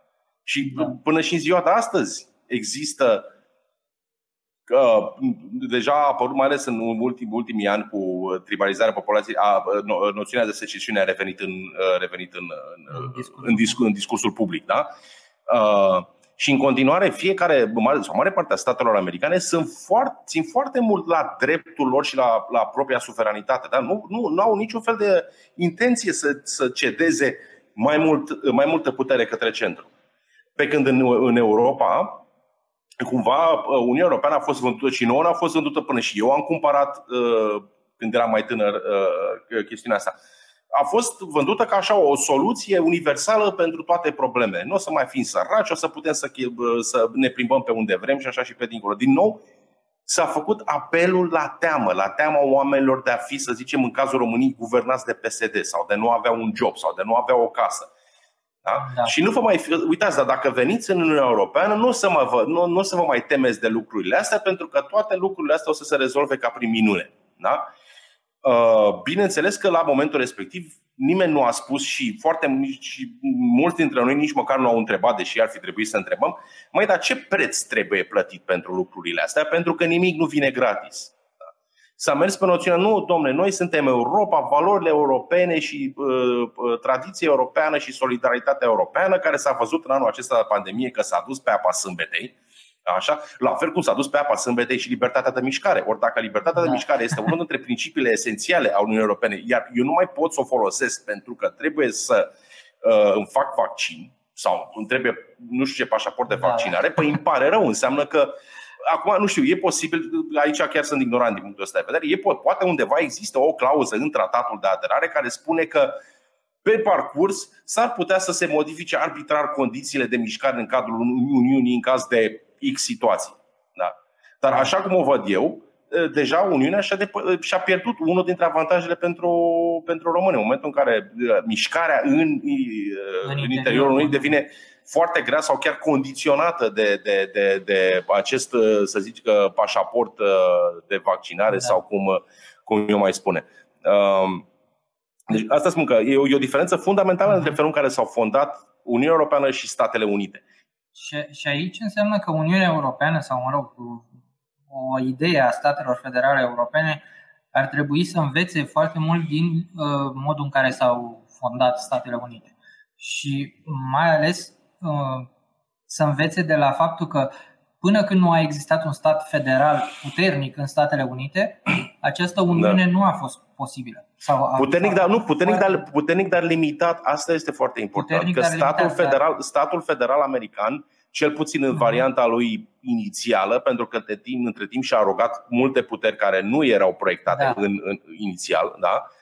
Uh, e un stat limitat. E, uh, îi se pun foarte, foarte, foarte multe limite, tocmai pentru că, pe de altă parte, de asta spun că tendințele sunt, sunt diametral, sunt opuse. opuse da. Da? Ă, tendința Uniunii Europene este de, de centralizare, tendința uh, Statelor Unite uh, sau formarea Uniunii a fost generată de niște uh, situații, de o, sau o sumă de situații concrete în care aveau nevoie să aibă o, o Uniune da? Da. Care, să, ca să le ofere mai multă putere și să le ușureze niște, niște situații. Dar uh, majoritatea dintre ei au fost, fiecare dintre statele respective, ca și în ziua de astăzi, se descurcau foarte bine ele însele. Da? Nu, uh, nu, nu, nu era uh, Uniunea atât de necesară. Da, da? Da, da, da. Uh, da, de asta spun că nu se poate vorbi nici măcar de o imite, pentru că o imite, uh, dacă Uniunea Europeană sau politicienii Uniunii Europene ar dori să imite modelul american, ar, ar întreprinde acțiuni diametral opuse față, da, de ace- da, da. Față, față, față de ceea ce fac astăzi. Ori ei nu-și doresc chestia asta. Ei își doresc, nu-și doresc subsidiaritate, da? nu-și doresc descentralizare, își doresc și de nou e evident că interesele în Europa sunt uh, direcționate către statele care au cea mai mare putere în Europa, lucru care nu s-a întâmplat în Statele Unite. Da? Da, în da. Statele Unite și în ziua de astăzi, un, un, un stat ca, uh, nu știu să zic, uh, mă gândesc. Wyoming. Este oricum, un stat, un stat, un stat mic poate să bage de... bețe în roate, poate, e văzut la fel și poate să bage bețe în roate la nivel federal unei grupări de state mai mari. Da, da, din da. cauza, spre exemplu, din cauza acestui uh, colegiu electoral care este atât de, de, de, de, de testat, tocmai pentru că este unul, unul dintre mecanismele care uh, ajută la, la favorizarea minorităților în, în, în Statele Unite. Deci nu se poate vorbi sub nicio formă de, de o emulare a, a, a formulei americane în, în, în Europa. În primul rând, deci pe lângă ce am spus până acum, și pentru faptul că statele europene au evoluat diferit. Da? Da. Nu au evoluat uh, undeva izolate, independente. E cu totul și cu totul altă evoluție istorică. Iar ceea ce putem cere de la politicienii noștri și politicienii europeni este ceea ce cer și americanii de la mulți politicieni, mai ales democrați, să fie lăsați în pace, să se întoarcă, să ni se întoarcă mai multe drepturi. Dar dacă continuăm să, să vindem mitul ăsta al, al, al, al uh, fondurilor europene, europene, care într-adevăr e posibil punctual să-i fie ajutat pe unii. Pe de altă parte, sunt cazuri de fonduri europene care au fost, uh, au fost irosite da? și vor da, fi irosite da. în continuare pe tot felul de proiecte elucubrante. Da? Dacă continuăm să, să, să, să perpetuăm mitul ăsta, unu, uh, cedăm putere și doi, poate chiar mai rău, devenim noi înșine neajutorați dacă tot timpul, tot timpul Uh, așteptăm să vină ceva din afara noastră, din afara țării. Din, dacă lumea știe că uh, vin ajutoare europene, pe păi atunci nu mai gândesc eu cum să vreau să fac o afacere da? și pot să știu că pot să aplic la fonduri europene. Dacă voi investi banii mei, o să fiu mult mai atent pentru că am skin in the game, dacă cum spun America. Sunt banii mei, sunt banii munciți de mine, cunosc valoarea lor. Da? Și voi fi mult mai atent cum investesc, da? Uh, mult mai prudent. Da, da, da. Față de cazul în care vin niște bani care sunt nerambursabili, ok, trebuie să bifezi niște condiții acolo, dar dacă dau greș, dau greș, asta nu sunt banii mei. Da, ne educă prost, ne crește prost, exact. ne educă prost și ne, ne, ne, ne pierdem, ne pierdem odată independența și a doua capacitatea de a ne descurca singuri în condițiile în care Uniunea Europeană nu este un dat. Da? Poate oricând să, să și s-a văzut anul ăsta că toată, toată că s-a văzut că din nou, coeziunea și solidaritatea europeană da, au fost efectiv vorbe în vânt. Da? Când toată lumea a început să-și uh, își, își, uh, păstreze uh, granițele, granițele și... materialele medicale și așa și pe da, dincolo. Da, da. Deci, când a venit greu, da, s-au, s-au dus toate principiile pe apa sâmbetei. Ori dacă principiile, și am mai vorbit lucrul ăsta și cu altă lume, da? ca și drepturile. Da? Dacă ai niște principii da, care sunt bune numai în vremuri bune, alea nu sunt principii. Principiile tocmai trebuie să funcționeze fix în perioade de, de, de restriște și, de, și, și dificile. Atunci te întorci la principii. Nu când e bine. Când e bine, poți să stai fără principii, că e în regulă. Da, da, da. Um, da, uite ce lipsește din discursul public e tocmai asta. Faptul că, pe de-o parte, uh, există anumite măsuri sau anumite uh, lucruri care definesc sau uh, au fost promovate de Uniunea Europeană și de construcțiile astea europene, Uh, care într-un fel limitează uh, potențialul unor state. Da. Și uh, avem pe de-o parte statele dezvoltate care au o diferență mare față de altele din Uniunea Europeană, menționasem Franța, Germania, care sunt mult mai dezvoltate față de altele și doresc să-și păstreze capacitatea de inovare, capacitatea antreprenorială și da. așa mai departe și nici nu doresc să contribuie poate la fel de mult Uh, central ca și celelalte. Uh, la fel, statele uh, în dezvoltare, cum e România și altele din vecinătatea noastră, au beneficiul ăsta al fondurilor europene și al ajutoarelor europene, care într-un fel diminuează capacitatea lor de inovare și da. capacitatea da. antreprenorială. Și pe de o parte ai impresia că, mm, ok, avem anumite, mă rog, o ușurință economică de a călători uh, da. sau Uniunea Vamală și așa mai da. departe, care îți oferă niște Uniunea Vamală care e un lucru bun. Deci, da, da exact. e probabil că, din punctul meu de vedere, singurul lucru bun al comunității europene și, de fapt, singura condiție care era de, singurul scop inițial. Da? A da, fost da, da. acesta de, de, de, de Uniune Vamală. Da. Dar care ar fi în regulă. Da? Nu trebuie un, trebuie, Uniunea Vamală este în regulă, chiar și economică, într-o adică peste mai mult și cu alte ramificații, să zicem, dar nu, nu ramificații de reglementare. Da? Da. Uh, dar, dar nu politică. Toate, da? Da, toate beneficiile astea sunt uh, uh, date la o parte da. atunci când vine o criză sau sunt date la o parte da. atunci când uh, statele foarte dezvoltate din Uniunea Europeană au, anumit, au un anumit interes sau da, doresc da, să facă da. un anumit uh, lucru.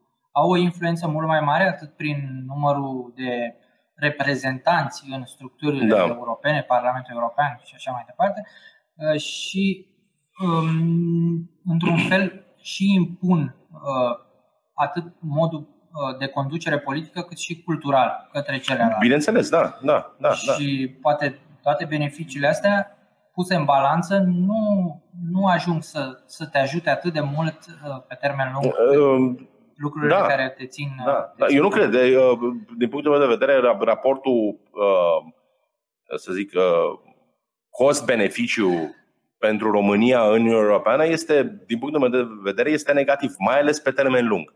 Da. Pe termen scurt s-ar putea pentru unii să fie, să fie pozitiv, dar pe termen lung nu va fi. Nici pentru unii, nici pentru alții. Da ar trebui măcar să avem măcar o poziție la nivelul Poloniei, da? în care să nu accepti absolut orice prostie vine de la centru. Da?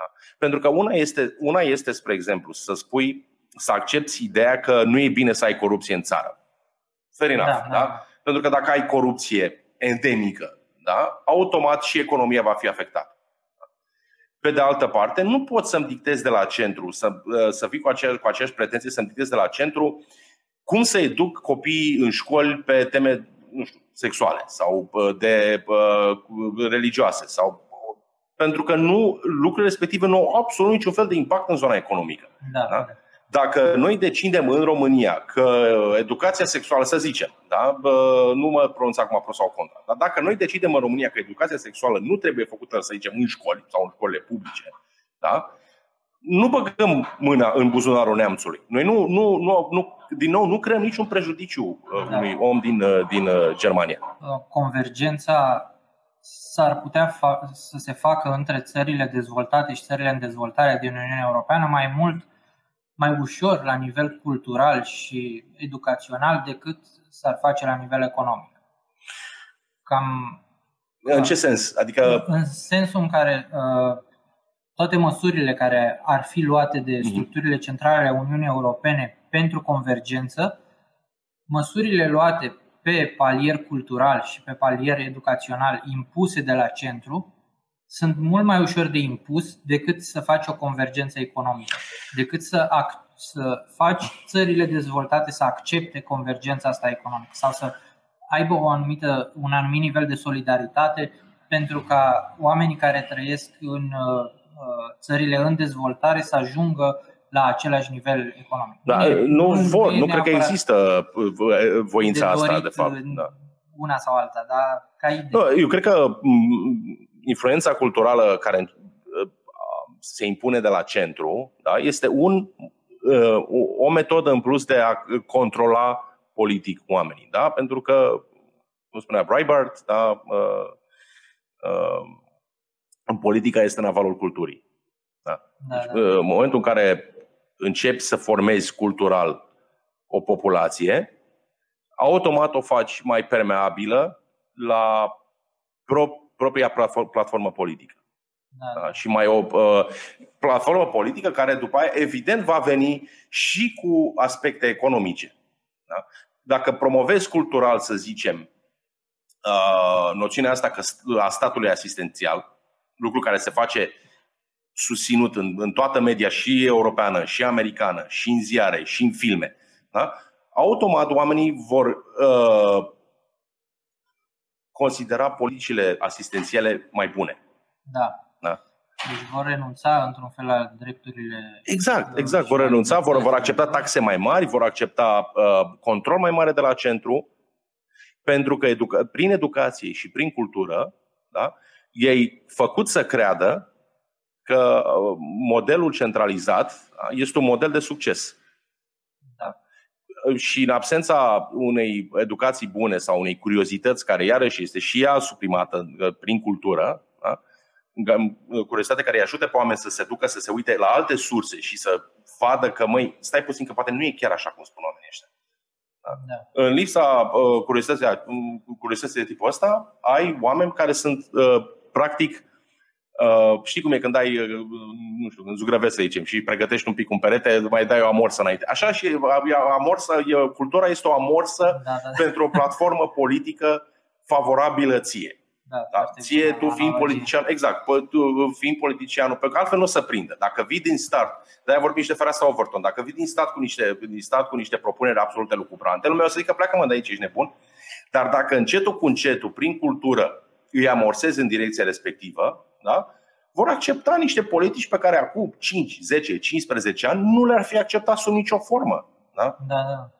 Da, și uite, până la urmă, uh, inclusiv proiectul tău 1776 și uh, alte proiecte da. care mai sunt astăzi, alte podcasturi și da. așa mai departe, fac într-un fel să uh, oamenii să fie mai educați în partea asta a libertății. Încercăm să oferim o alternativă, da. Da, dar pe termen poate nu pe termen lung, pe termen scurt, să zicem, în următorii ani, da. cum ar putea să ajute asta și discuțiile astea care uneori sunt foarte nuanțate și da. uh, cu exemple concrete și oamenii uh, pot să tragă multe concluzii de aici, cum ajută asta fără niciun sprijin politic? Pentru că dacă ar fi să ne uităm poate și la România și la uh, țările europene, uh, nu, să nu trecem oceanul, nu există foarte multe platforme politice și foarte multe partide care să poată să asum, să-și asume astfel de valori și astfel de uh, programe politice până da. la urmă.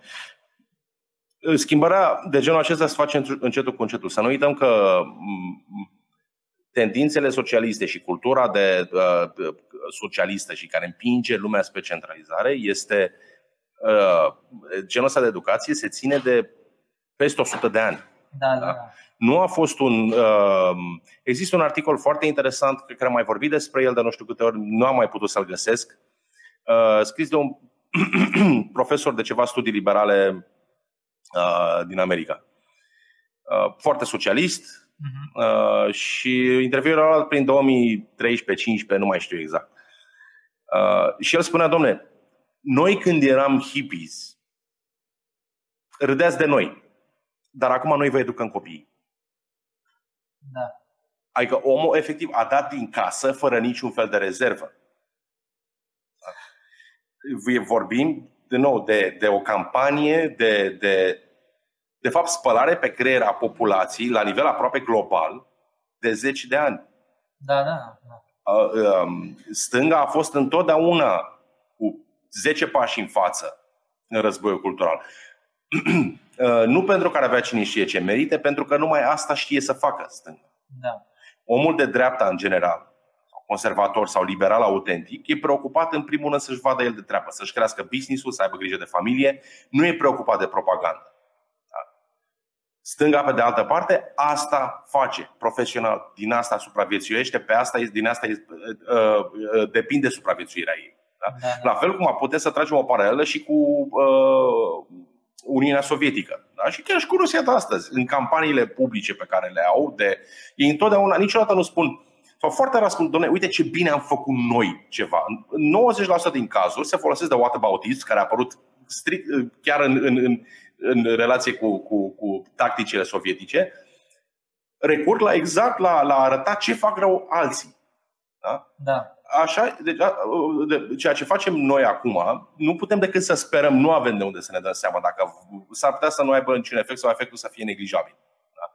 În, în orice caz, nu, nu, nu, nu sunt efecte care se văd în, într-un an sau doi.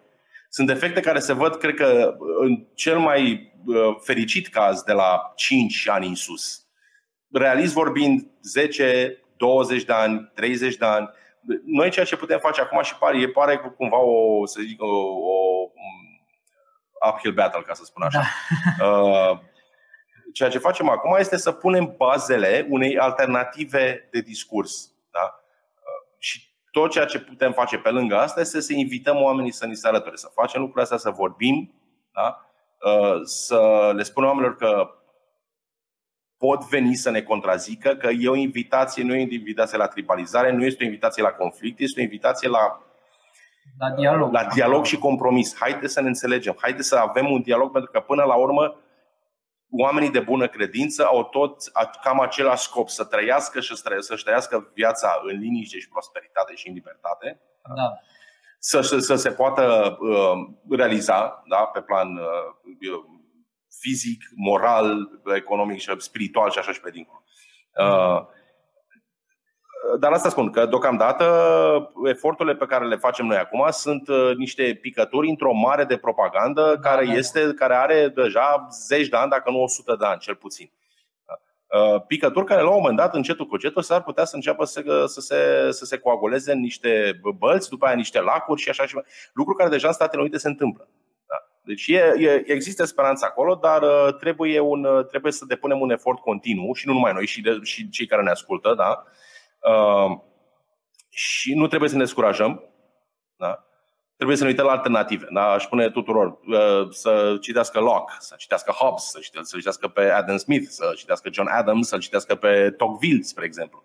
Da. Uh, chiar și, nu știu, un Petre pe Carp de la noi. Uh, trebuie să ne întoarcem la, la, la, la niște oameni care uh, măcar oferă o alternativă da? la ceea ce devine acum o tendință globală, o tendință de uh, centralizare care va deveni pe parcurs, sunt sigur, despotică. Da, am înțeles. Uh, cred că am concluzionat cu asta da. și, într-un fel, uh, sper că oamenii au înțeles și au, au avut ceva de învățat da. din discuția asta și au reușit să tragă anumite concluzii și eu sper. personale și îți mulțumesc mult și eu mulțumesc încă o dată pentru invitație. Uh, pentru timpul acordat și pentru o discuție foarte interesantă. Uh, mulțumesc și celor care ne-au urmărit. Uh, nu uitați să vă abonați și să urmăriți în continuare atât Taverna Culturală cât și 1776 mulțumesc. și în curând și mai multe lucruri pe The Constitution Project. Mulțumesc!